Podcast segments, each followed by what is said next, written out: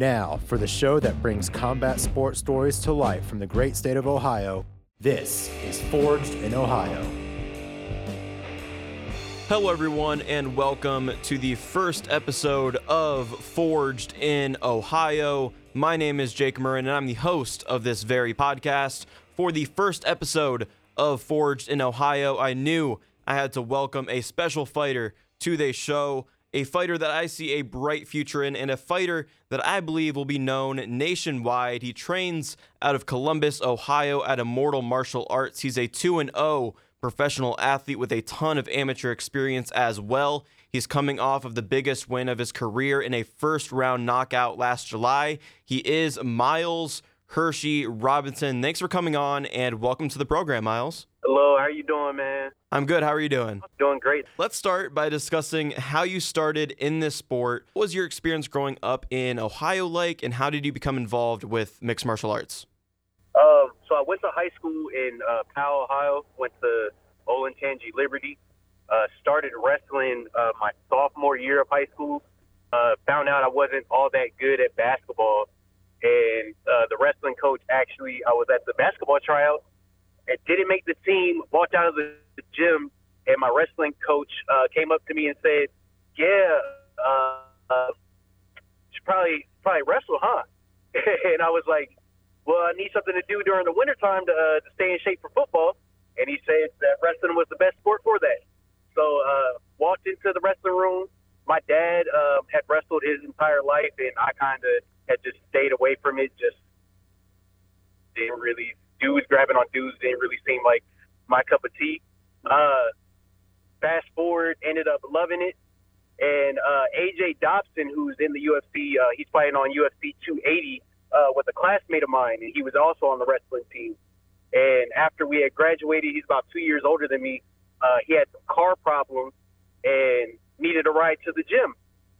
Now I had no interest, didn't care about fighting, didn't watch it, none of that. But uh, I was like, yeah, sure, I'll come check it out. Turns out it was uh, out in Bellefontaine, Ohio. And so I don't know if you know how big of a trip that is from Columbus to Bellefontaine, but it's about an hour, maybe a little bit over. Uh, so I get there, realize I'm not driving back home, wasn't dropping them off. I'm to have to stay because I'm not driving an hour back and coming back. He just happened to have a whole bunch of extra gear that day. Uh, I think it was a setup but uh, since that day, that was probably about six years ago. Uh, I've been training ever since. Got beat up by Dan Spawn.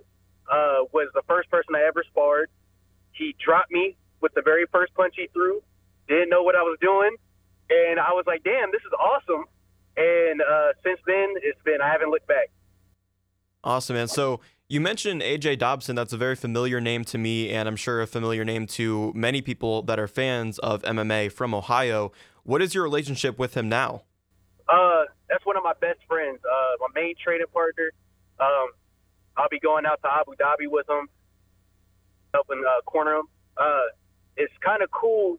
There's a lot of you meet a lot of people training and everything, but not many people know you from being. We were literally teenagers since we've known each other, and it's hard to stay that close with people from high school as it is, and even harder uh, keeping relationships in MMA because people train in different places, travel, all kinds of stuff. But yeah, to this day, he's still one of my best friends. Well, that's awesome to hear. That's definitely going to be some valuable experience for you cornering him at UFC 280. I'm assuming he was one of those people in your life that exposed you to mixed martial arts. What really made you stick with the sport after you exposed to it for the first day? Really, it's a challenge to myself uh, watching it. Now, like I said, I wasn't really all that into it uh, when I was in high school or even into my early 20s. But once I started getting into it and seeing uh, the mental aspect of it, because there's a lot of stuff that you see and there's a lot of situations that you get in and you don't know how you're going to react to it. Um, so at first, it was, man, if I get hit in the face, uh, I feel like there's a lot of people that get get emotional when they get hit in the face, but you're already fighting. So it was a, a test more more so. I started training, and I was like, man, I see these people do it for real because fighting without shin guards and having a guy really try and hurt you is a little bit. It's a lot different than sparring with a guy that you see every day. So um, it started off as hey, let me dip my toe into it, see if I really if I really have uh, what it takes to do this. And after I got that little adrenaline adrenaline rush that first time, now a little bit about myself. I don't like anything that's scary. I don't do haunted houses. Don't do roller coasters. Anything that's like a thrill that I'm out of control of, don't like doing it. But you tell me to get into a cage with another grown ass man and throw hands, I'm willing to do that. So um, that gave me a rush and getting that feeling of winning on fight night, even like if I I have had some losses as an amateur, uh, that's still like the greatest feeling in the world, just getting in there, and that's kind of where I get my little release of adrenaline, get my endorphins off. So uh, now I just love it. It's just something I enjoy doing. Yeah, absolutely. I'm not a big horror fan as well, so I definitely relate to you in that aspect. When you were wrestling in high school, did that definitely complement your style when you first were exposed to mixed martial arts? Yes. Uh, when I first started, I was just strong and explosive, uh, and I had a good double leg. So um, wrestling in high school, I didn't really, like I said, I started as a sophomore, so I didn't really pick up necessarily like how to wrestle until my senior year. I ended up being a state alternate, and uh, like my senior year, something just clicked at the very end of some techniques that somebody had shown me a whole bunch of times. Um, when I started fighting, you kind of just go back to what you know. So when a punch got thrown at me, nine times out of ten, I would shoot, and it would work because I was more athletic and stronger, stronger than everybody. Um, now that uh, I'm a lot older and have Mark Coleman and those guys I'm actually able to fine tune like those skills. Like I'm able to take the athleticism and fine tune those skills that I wasn't really able to or wasn't even mature enough to really understand at that point. And now I feel like wrestling is probably my, my strongest attribute or one of my strongest attributes. I have to ask as well, what were those first few weight cuts like in high school? I actually never cut weight in high school, which is crazy. Uh, I just wrestled up a weight class because I was, I, again, I wasn't all that into it. So cutting weight for a sport I didn't really like all that much wasn't like the that that what didn't really sound all that cool to me. So I was like, I was like, listen, man, i I'm strong. I felt like I was strong enough to wrestle up a weight class, and then again, I wasn't skilled enough until my senior year to actually uh, make it into like the starting lineup in the roster. So I was wrestling like JV matches. So those kids weren't as good of an athlete and weren't just by who I was versus who they were. I was winning those matches. Um, then my senior year, they kind of changed the weight uh, the weight classes. So I wrestled, I believe it was 195 my senior year, and I weighed 192. So I was, I just coach put me there. I don't want to cut weight. That sucks. I wasn't eating good, so I didn't know nutrition or anything like that. Uh, I really didn't cut weight honestly until about a couple years ago when I uh, dropped down to 170. And how was that uh, difference fighting at 170? The first weight cut was terrible. Didn't I was I would just put on a whole bunch of sweatpants. Didn't water load. Didn't do my nutrition right. I was eating whatever I wanted, eating pizza and cheeseburgers all the time, and then I would just go and just sweat as much as I could on a hot day. Um, now, um, one of my good friends, Eddie Robneck, uh, he does all my nutrition for me. So uh, now I've had like some of the easiest weight cuts that I'm a baby when it comes to making weight. Clearly, because I just haven't done it that much so I'm not like all that 100% used to it, but it's 100% easier than what it what it was when I first started. How did you get involved with Immortal Mixed Martial Arts, and what's training like with uh, Columbus MMA legend Matt Brown? It's awesome. So uh, I met Matt through AJ Dobson again. Uh, AJ was one of his uh, training partners, I believe. It was the uh, camp for Mike Pyle. Uh, was when AJ started training with them, and after that camp, they came back, and AJ brought me to Westside Barbell with him one day. Uh, again, because he didn't, his car wasn't working or something like that. And they literally had me sit outside the gym for about a year, and I would just be around. And one day, uh, nobody showed up to a practice, and Matt was like, "Hey, man, you got gear?" And I was like, "Yeah." I was like, "Yeah, I got gear." and he was like, "Come on, let's work out." He beat the dog crap out of me. It was so bad. And I came back the next day. And one thing with Matt is Matt, like if you pay attention to how Matt works and everything, you can he'll give you the world. He's just he's an Ohio guy, so you just kind of got to pick it up as he's showing you. It's not going to be a whole lot of talking and explanation. It's going to be you watch and absorb and do as I do. So he's kind of raised me and AJ up through uh, through our amateurs, through our pro careers. We've been a part of his camp. So as Matt's gone, he's uh, always brought me around, uh, had me help him for his Bryan Barberena camp, um, doing some training with him, being a good sparring partner, uh, showing me the ropes. He also uh, cornered me for my pro debut. So having him in the backstage, giving me uh, all kinds of pointers and everything has been been awesome. That Bryan Barberena fight, I gotta ask, who won that fight? Matt Brown won that fight, man. That was that that was some bullcrap, but but it's all good. Uh, you can't can't uh, can't live in the past, but I fully believe that he he won that fight, especially in in your hometown, man. You got to give that to, to to the man. Yeah, as do I believe that as well. You said that you waited out of the gym for a year. Talk to me about that process. How did you stay there and not give up throughout that whole year? With Westside, Westside's an invitation only gym. So at that point in time, uh, I believe I may have had one amateur fight, and it was kind of like, who's this guy? Um, and AJ would just say, hey, this is my, my friend. He's trying to train, whatever. And AJ would just tell me, hey, just keep showing up, which is true with everything. You just got to keep showing up. So um, I would go to the gym. We would leave Westside after they would get an hour workout and leave Westside, uh, go to e, wherever we were training up at that time. Um, Matt and AJ would train, and then I would get some extra work in with AJ after the fact because Matt was getting ready for a fight. He didn't want to train with who's this dude. Like you don't even know anything. You don't have have any like accolades or credentials to help me out. Um, one day they were deadlifting, and somebody, whoever the strongest guy in the group, missed his max, and AJ or somebody said that I was strong, and said, "Yo, I think he could. I think he could pull that right now." So it was like 505 on the bar. I went in cold and pulled it, and everybody was like, "Oh crap, this guy's really strong." From that day, I was I was part of the crew. I mean, 505, I couldn't imagine lifting that much weight. Were you stressed going into that, or did you know, hey, I got this? No, I've always been uh, the kind of person that I feel like if my legs are underneath me, until I can't, until I can't do it, I fully believe I can do it. Like, so I have to fail, otherwise, like, there's nothing you can tell me.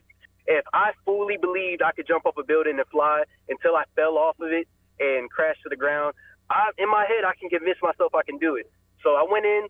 I think it's on my Facebook too. The day that I did, I had like my high school track shorts on or something. My whole thigh was out. But uh, went in, pulled it like it was nothing. Uh, haven't looked back. And then from there, I actually ended up. I think I, I have it documented somewhere on Facebook. I've deadlifted 700. I've got pretty close to getting the one of the records on Westside's uh, lifting board at one point in time. Um, I'm pretty pretty strong for my weight class, man. I could throw throw some people around. Yeah, sounds like it. Talking to Myles Hershey Robinson on Forged in Ohio.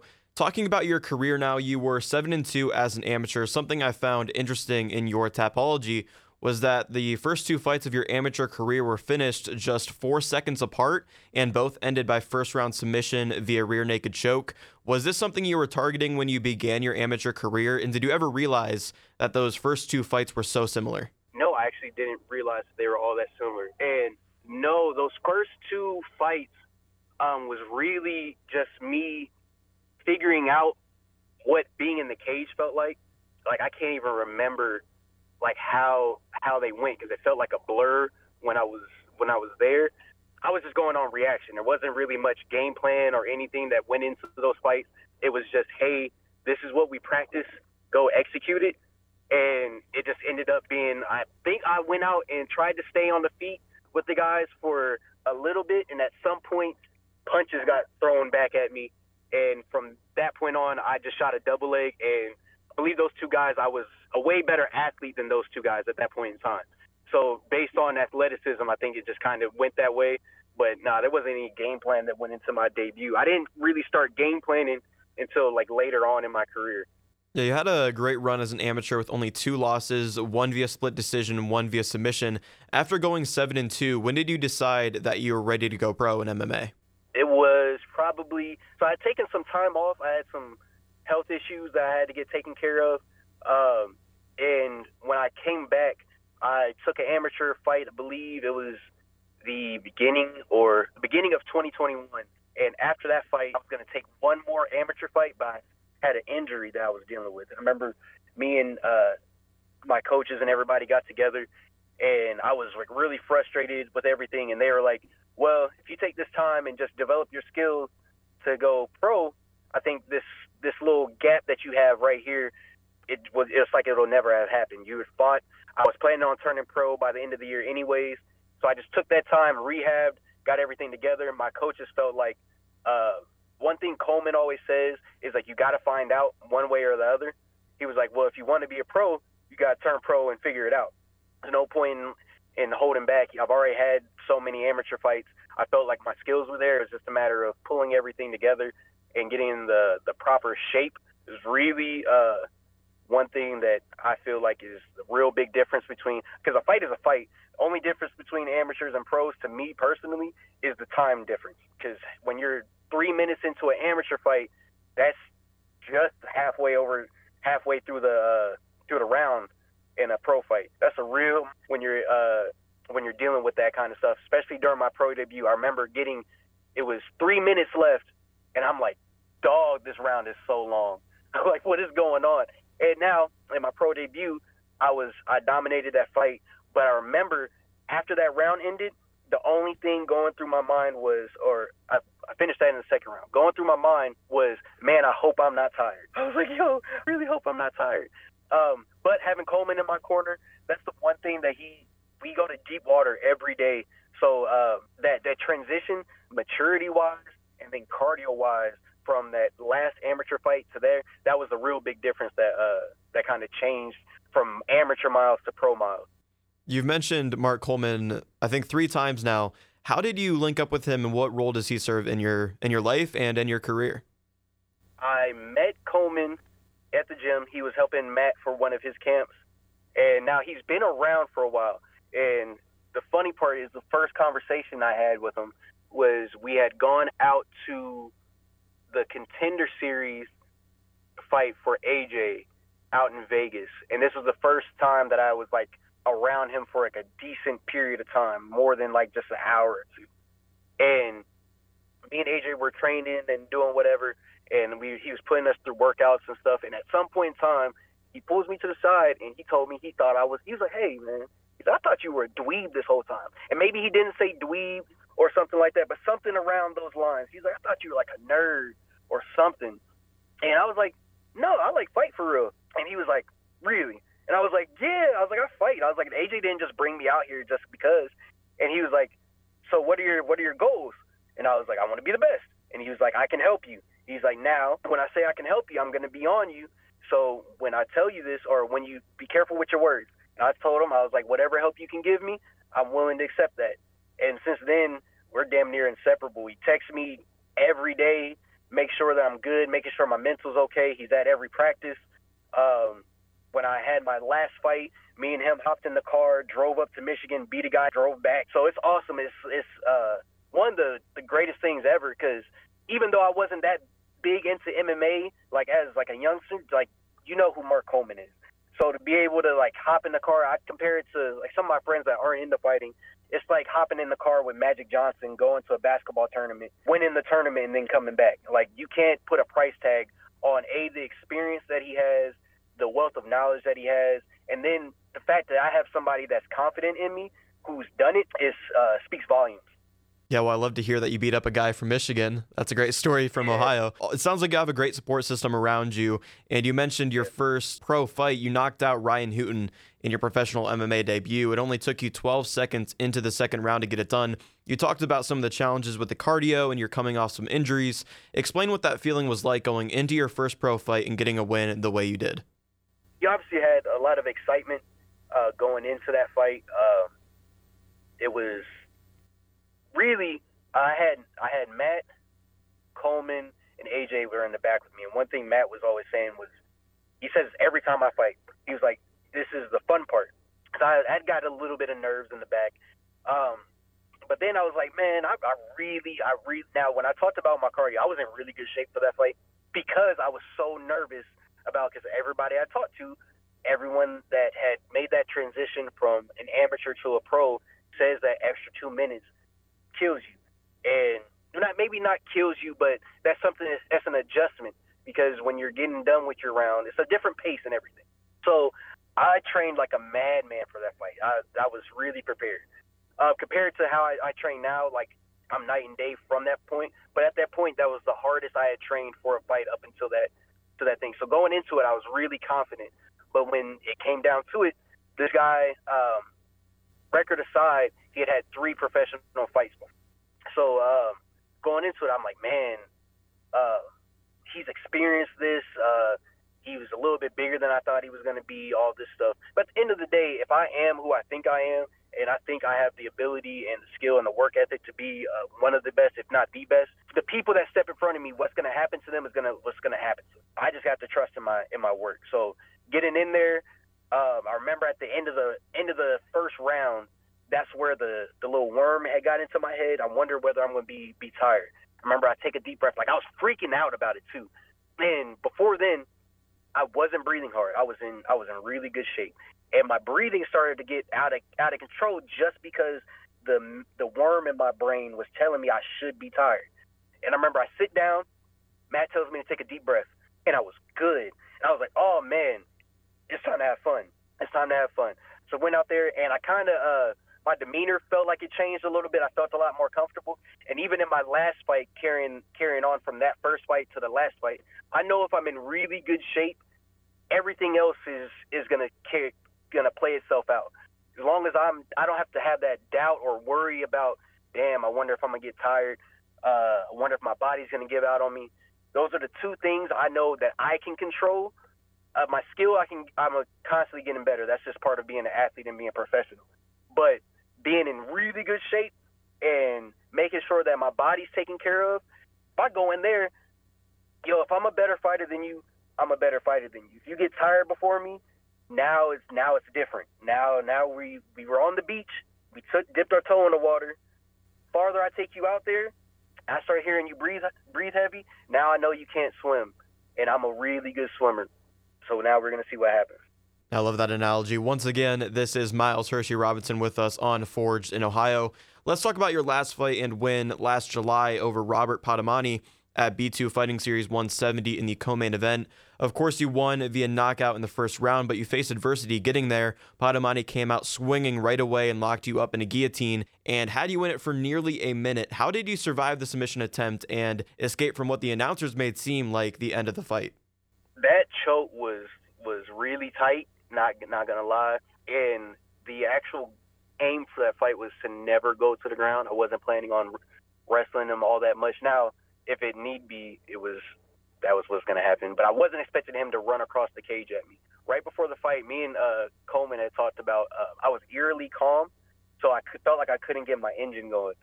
And right before the fight started, I hear his coaches say, "Be first, be first, be first," and his demeanor changed. And I was like, "Oh man, he's about to run across the cage at me." And I remember thinking, "Damn, he's about to sprint right at me." And then the fight started, and he sprinted right at me. I was like, oh man. So now we just in it. He started throwing, I started throwing. I connected like four four punches or something like that, and I go to circle out, and his body's wide open for a shot. And I'm like, man, that's a free takedown. Give me that. And sometimes you zig when you should have zagged, and he grabbed hold of my neck so fast, and it was so tight. But when you get get in those positions, now that's where training comes in like I I get in bad I train really hard and put myself in bad positions. So when I get in bad positions in fights, I can work my way out of it because I've been there before. I have a training partner. He grabs guillotines all the time. So I have had a lot of practice in getting out of those. It was just a matter of being being calm and knowing the proper steps and trust in my training. So it got pretty tight. About 30, 40 seconds into being in the choke, I start to hear him like he's breathing really heavy. And like I said, everything is cool when we're on the beach. When we get out in the middle of the ocean, things start getting a little bit different. So now I hear you hear him breathing heavy. I'm like, man, it's only like a minute into the fight. Now it felt like an hour, but I'm no like the fight just started. So I'm like, you needed this to win. Like that's how I, how I felt in that while I'm in the choke. I'm like like you're selling out for this choke right now. So calm down, calm myself down, work my way out, tuck, uh, get my chin out. We get back up to the feet, and he can't bring his hands up to his head. I'm like, you're you're done. You're you're you're done. At that at that point, I'm in way better shape. Like I I train. Coleman has drilled into my head. And I keep on saying his name, but he's drilled this into my head. We're not training for these guys. We're training to be a world champ. I am a, I'm training to become a world champ at some point in time. Now, whenever that comes, it's not a not a sprint, it's a marathon. So it may take some time to get there, but that is what that is what the goal is. And if I'm training for anything other than that, I'm doing myself a disservice. So when we get back on up to the feet, I'm not breathing heavy in any way, shape, or form. And you just sold out to finish me. Now it's time to eat. Yeah, once you were out of the guillotine, you landed a beautiful head kick, knee, and right hand combo that dropped your opponent. You let him back up only to knock him out moments later. It sounds like you knew you had him done as soon as you got back to your feet because he was exhausted, like you said. Talk to me about the emotion and adrenaline that you felt after knocking someone out the way you did at B2 Fighting Series 170 in July. Surreal. Uh, the the greatest part about about fighting is that that that adrenaline rush, that that thrill of victory. There's nothing like fight night. The next day is pretty cool, and then when you start camp, it's like you start back over. You go. It's like it's like a like a roller coaster. Like I said, I don't like doing doing amusement parks and all that stuff and roller coasters, but it's like you climb up the hill. That's camp. You're going through this, all the anxiety. Oh man, man, I'm up really high. Training's like, man, I feel tired. Da da da. All this stuff. Man, this guy might be dangerous. Oh man, cool. Then you get there and you win that's the top of the hill, and you come crashing down. It's the biggest adrenaline rush ever. Then the next day, you gotta do it again. So it's really, it's it's like the greatest drug on earth. It's chasing that, chasing that feeling. There's nothing that I can really. I wish I had the words to explain it, but like my wife and my my parents say, like that's pure miles. Like just when they see like the the most joy out of me. Like I like love my kids and everything, but like this the selfish part of me, that's what I like that's where I get like, able to get like the the inner uh, primal. Shout out to Liver King. Let my primal be out. You know what I'm saying? So that's that's the the best part, especially a knockout. The only thing that might be better than a knockout, and this is a little sadistic, is is submitting somebody because they like they quit. A knockout's not a choice. Like if I if hand hits you a certain way, you wake up. That's that's kind of what it is at this point. Like the up until a certain point, if my right hand touches you, you wake up. You're looking at the ceiling. Um, I want to get to the point where I'm making people quit instead of knockouts. I would like in my head that's a little bit cooler. Uh, just getting somebody to say, "Yo, I don't want this anymore." That would be a little bit more awesome. Now, I haven't had that feeling as a professional. I don't count my little amateur uh, submissions, but as a professional, I want to take some heads home of, "Yo, I don't want to be in here with this guy anymore." That would be awesome to me. I love that fighting spirit, but a, a finish is a finish, though. No. Yeah, a finish is a finish. I want to get in and get out, but when you're grading finishes, submissions are submissions, and just making the guy quit. In my personal opinion, is cooler. Now, I will take knockouts because I want to go home. I still want to be pretty and everything. You know, I need my wife to still like me and all this stuff. You know, marketability, make sure I can get my IG pictures off after the fight. But if it just came down to like I broke this dude, that's awesome. That's pretty cool. Like, cause nobody can have somebody can leave that fight if I knock you out and say, "Hey, I got caught." If I if I broke you, you can't. There's no explanation for that. You gotta just be honest with what happened. Absolutely. You fought last July. It's obviously October now when we're recording this. When can fans expect to see you back in the cage, and could it be before the end of the year? Planning on fighting uh, December 17th in Kokomo, Indiana. Still waiting to get an opponent, but hopefully we have one uh, in a contract here soon. But definitely want to get in there before the end of the year, get something in. Uh, December 17th actually would probably be almost an exact year. I think I fought on December 19th for the same promotion last year. So that would be a whole year worth of fighting, 3 and 0 within a year start off my pro career with the same promotion in the year with that same promotion, that would be pretty awesome. Yeah, December 17th. Everyone listening, write down that date. Myles Robinson is coming back. Right now, you are ranked seventh overall among welterweights in Ohio. Is this something you pay attention to at all? And what's your goal moving forward in your pro career? No, I don't really pay attention to that. Uh, one quote that I've I heard recently is comparison is the uh, the thief of happiness or the thief of joy, something like that along those lines. So I don't like looking at and seeing like how I'm compared to other people. My journey is my journey. Uh, my goals are my goals.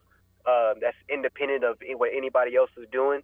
Uh, so as long as I keep that in mind and stay stay on my path to make the decisions that are best for me and train to be the best that I can be, what will happen will happen. So, but the goals for myself remain the same. I only one person can be the best in the world. Why not me? And that's really it. That's really what I want want out of this is to my kids to be able to go to a really good school, my wife to have a nice house, and all that to be funded off me knocking people out, taking necks.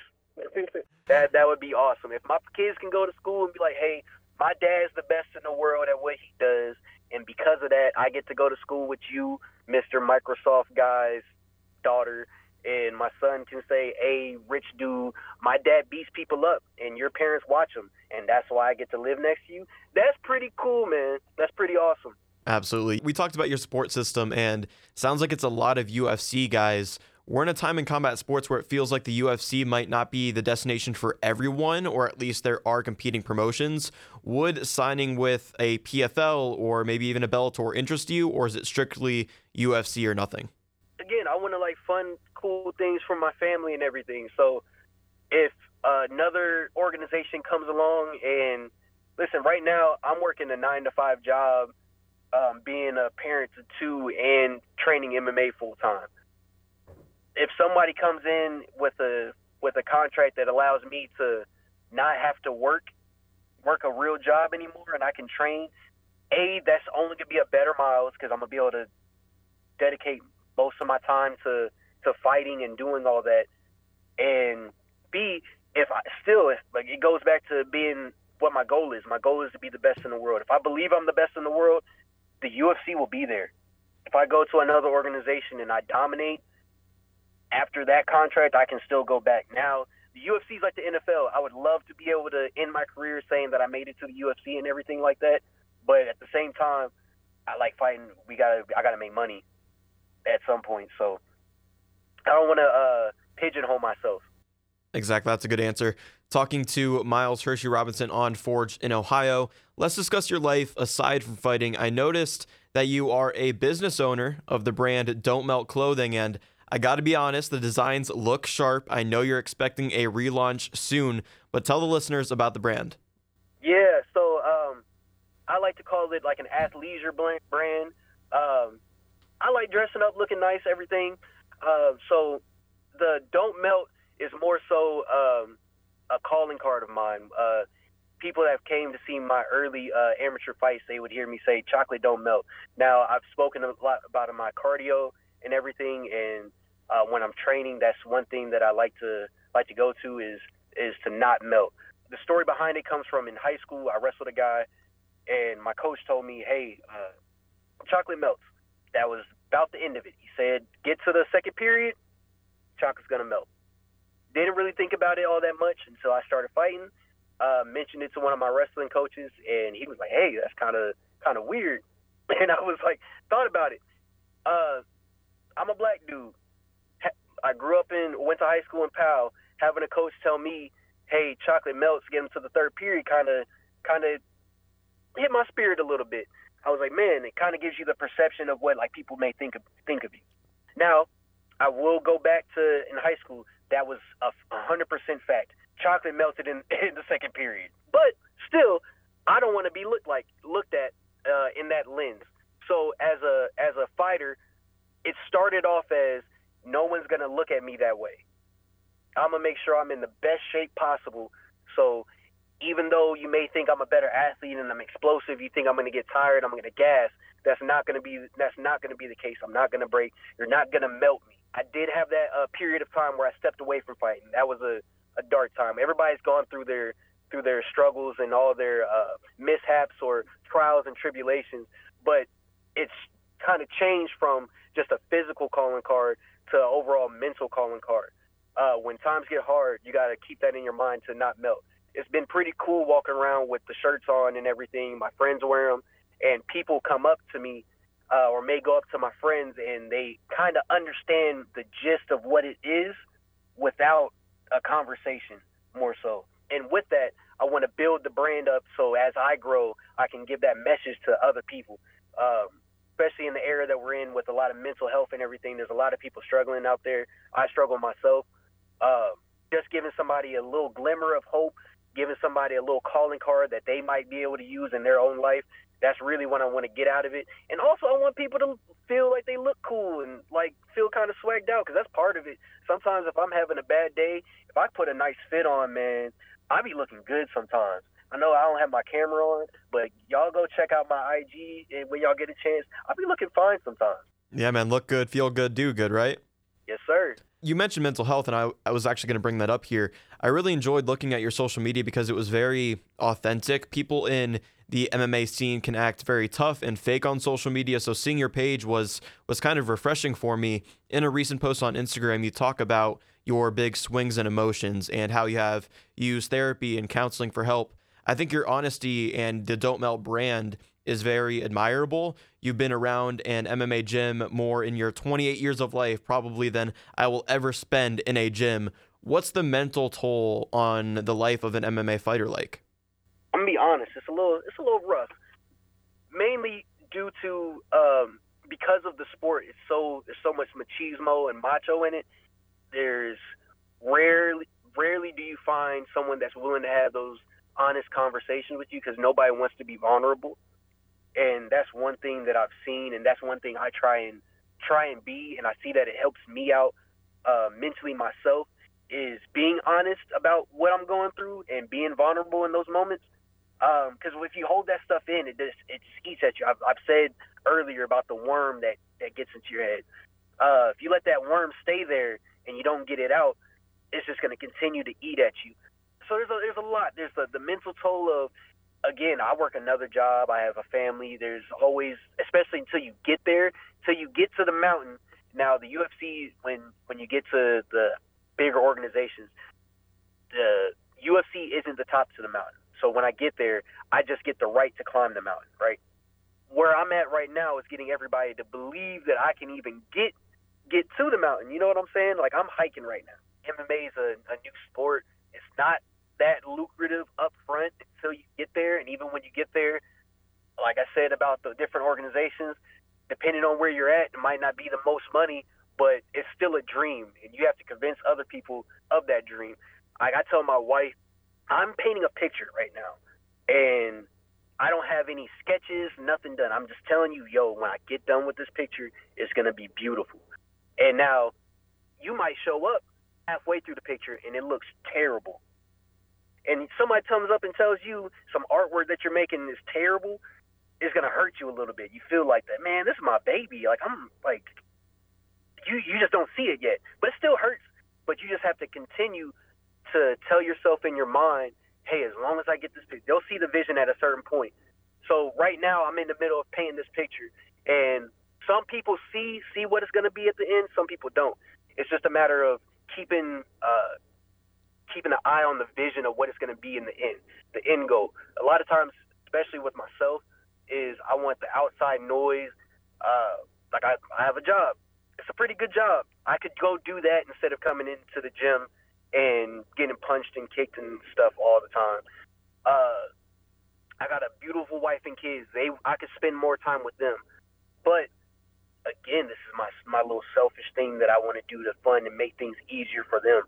So at the same time, when sometimes I feel down about how things may go in the gym, man, I should I should just settle down and just go ahead and work this job real quick. I got to understand that the end goal of what this is going to be to make my life easier, or maybe not easier. Who knows what the future holds? But what I how I want to change my life and make things better for myself is through this as long as I keep my eye on this goal and I continue to paint this picture, at some point in time, everybody's going to see it and they're to be like, oh, because at the end of the day, everybody just wants to see see me succeed. At least the people that I have, I don't keep people that want to, people that hate on me or don't want me to do good, you don't have a place in my life. I keep positive people around me.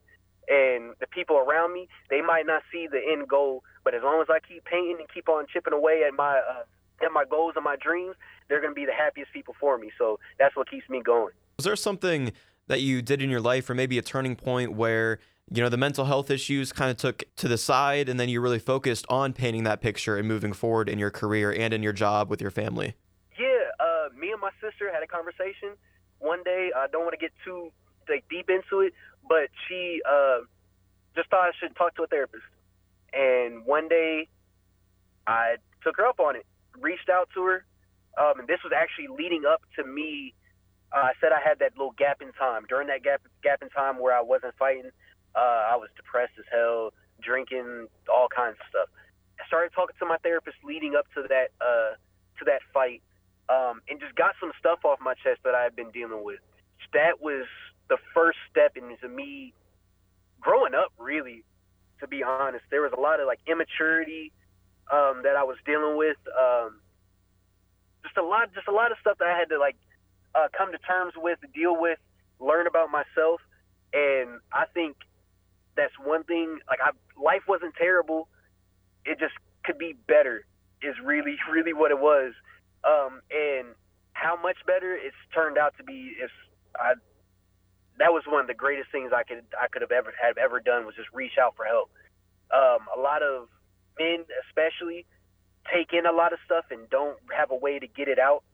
And especially with the people around you, you want to be as strong as you can for the people around you.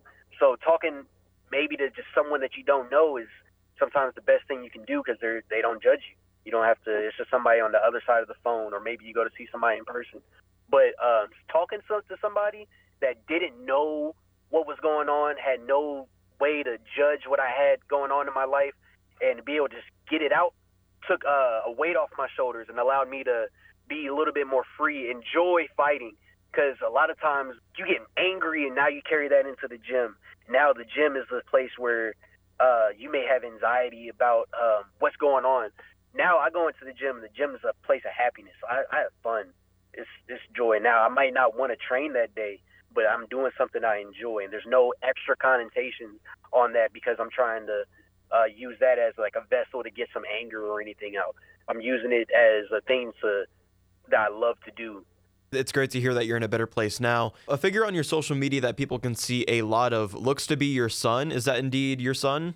Yeah, that's my son. I got a little uh, blonde haired, blue eyed twin. You have called him the best training partner in your posts. What is it like to have him around in the gym and have him see you go to work in the gym? Awesome. Listen, if this fighting stuff doesn't pan out for me, he's getting us out the hood. Uh, he's been in the gym literally since he was probably like four or five months old. I was bringing him in, and probably yeah, before he could walk, he was in the gym. I would bring him in into it like in his crib and put him off the side of the mat and he just built interest. Now, I don't, I won't ever force fighting or anything. If he wants to be a, a chess player, he can be whatever he wants to be.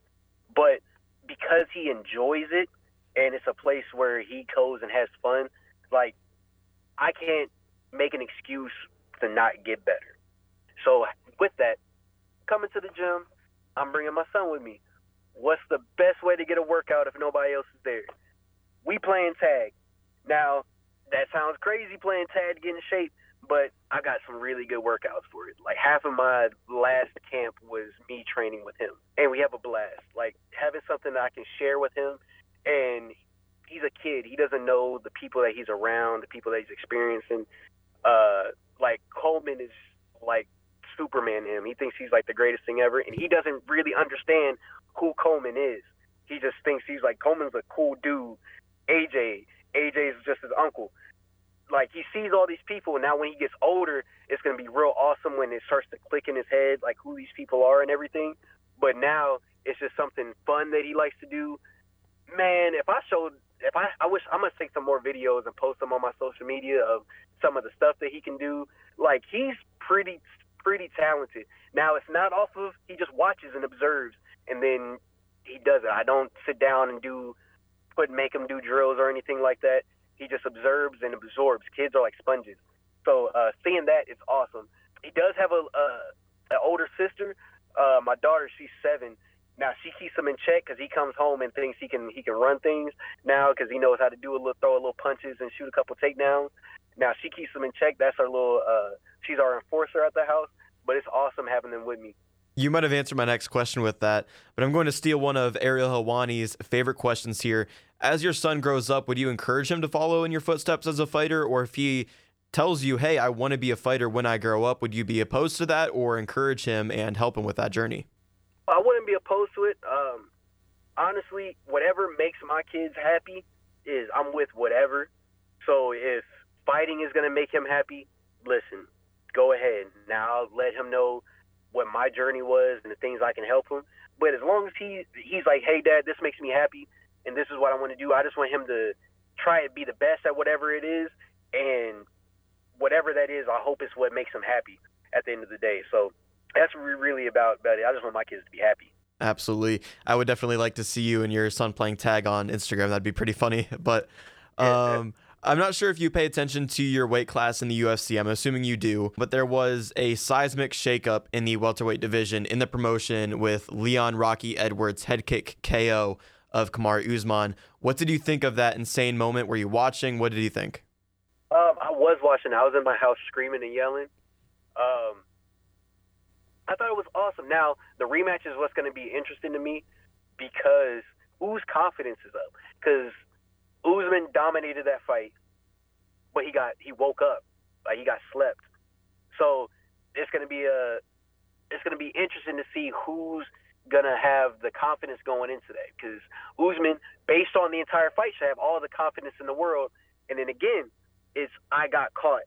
He didn't quit. He didn't he didn't get broken. He got caught. On Leon's side, I caught you. So I, all I gotta do is just do that earlier you know what I'm saying? Or it doesn't matter how early it happens. I, even though it was at the end of it, I still knocked you out at the end of it. So he might have all the confidence in the world that Usman A can't get him up out of there, and B, I got you out of there. So that's going to be interesting to see. I uh, personally think Usman goes out there and in the second fight wins it. I just think skill for skill. I don't think Leon can go out there and replicate what he did, I just don't I just don't see that happening. Like that was 20 24 minutes of ass whooping for for the most most part. I guess there was a couple parts earlier in the fight that were a little shaky, but for the most part, Usman had his had his way with him. But but it'll be interesting to see see how that dynamic shifts. Yeah, it seems like a rematch is on its way. I was going to ask you for a prediction because I'm on a different podcast with my friend Alex Henry, and we compete with predictions. So it's great that you have Usman winning. Do you have him winning by decision, KO, submission? What do you think? I have it by decision. Yeah, I don't think he'll get him out of there, but I think it'll be be a decision. He might TKO late in like the fourth round, or like maybe, but that's I would lean more towards a a decision than anything. That's kind of where I'm leaning as well. Well, thank you for the prediction. Um, we know to catch you on December 17th, and good luck to AJ Dobson as well at UFC 280. Probably going to get some great corner experience out of you as well. Before I let you go, Myles, I need one more thing from you. This is Forged in Ohio. You fight out of Columbus, so I know you'll get this chant right. OH. IO. Thank you, man. Yes, I love it. Thank you for the time, Myles. Good luck in training. Hopefully, we see you in the cage soon on December 17th, and hopefully, we get to talk to you again then as well. All right, sounds good. Thank you. That was Myles Hershey Robinson, and that was the first edition of Forged in Ohio. I'd like to thank Myles again for his time. I hope you all enjoyed that interview. I know I certainly did. The action for Forged in Ohio isn't going anywhere, and next week I'll sit down with a 3 0 amateur MMA fighter from Canton, Ohio, who has racked up all three wins in this calendar year. Until then, share and subscribe to this podcast. I've been your host, Jake Murren, and this was Forged in Ohio.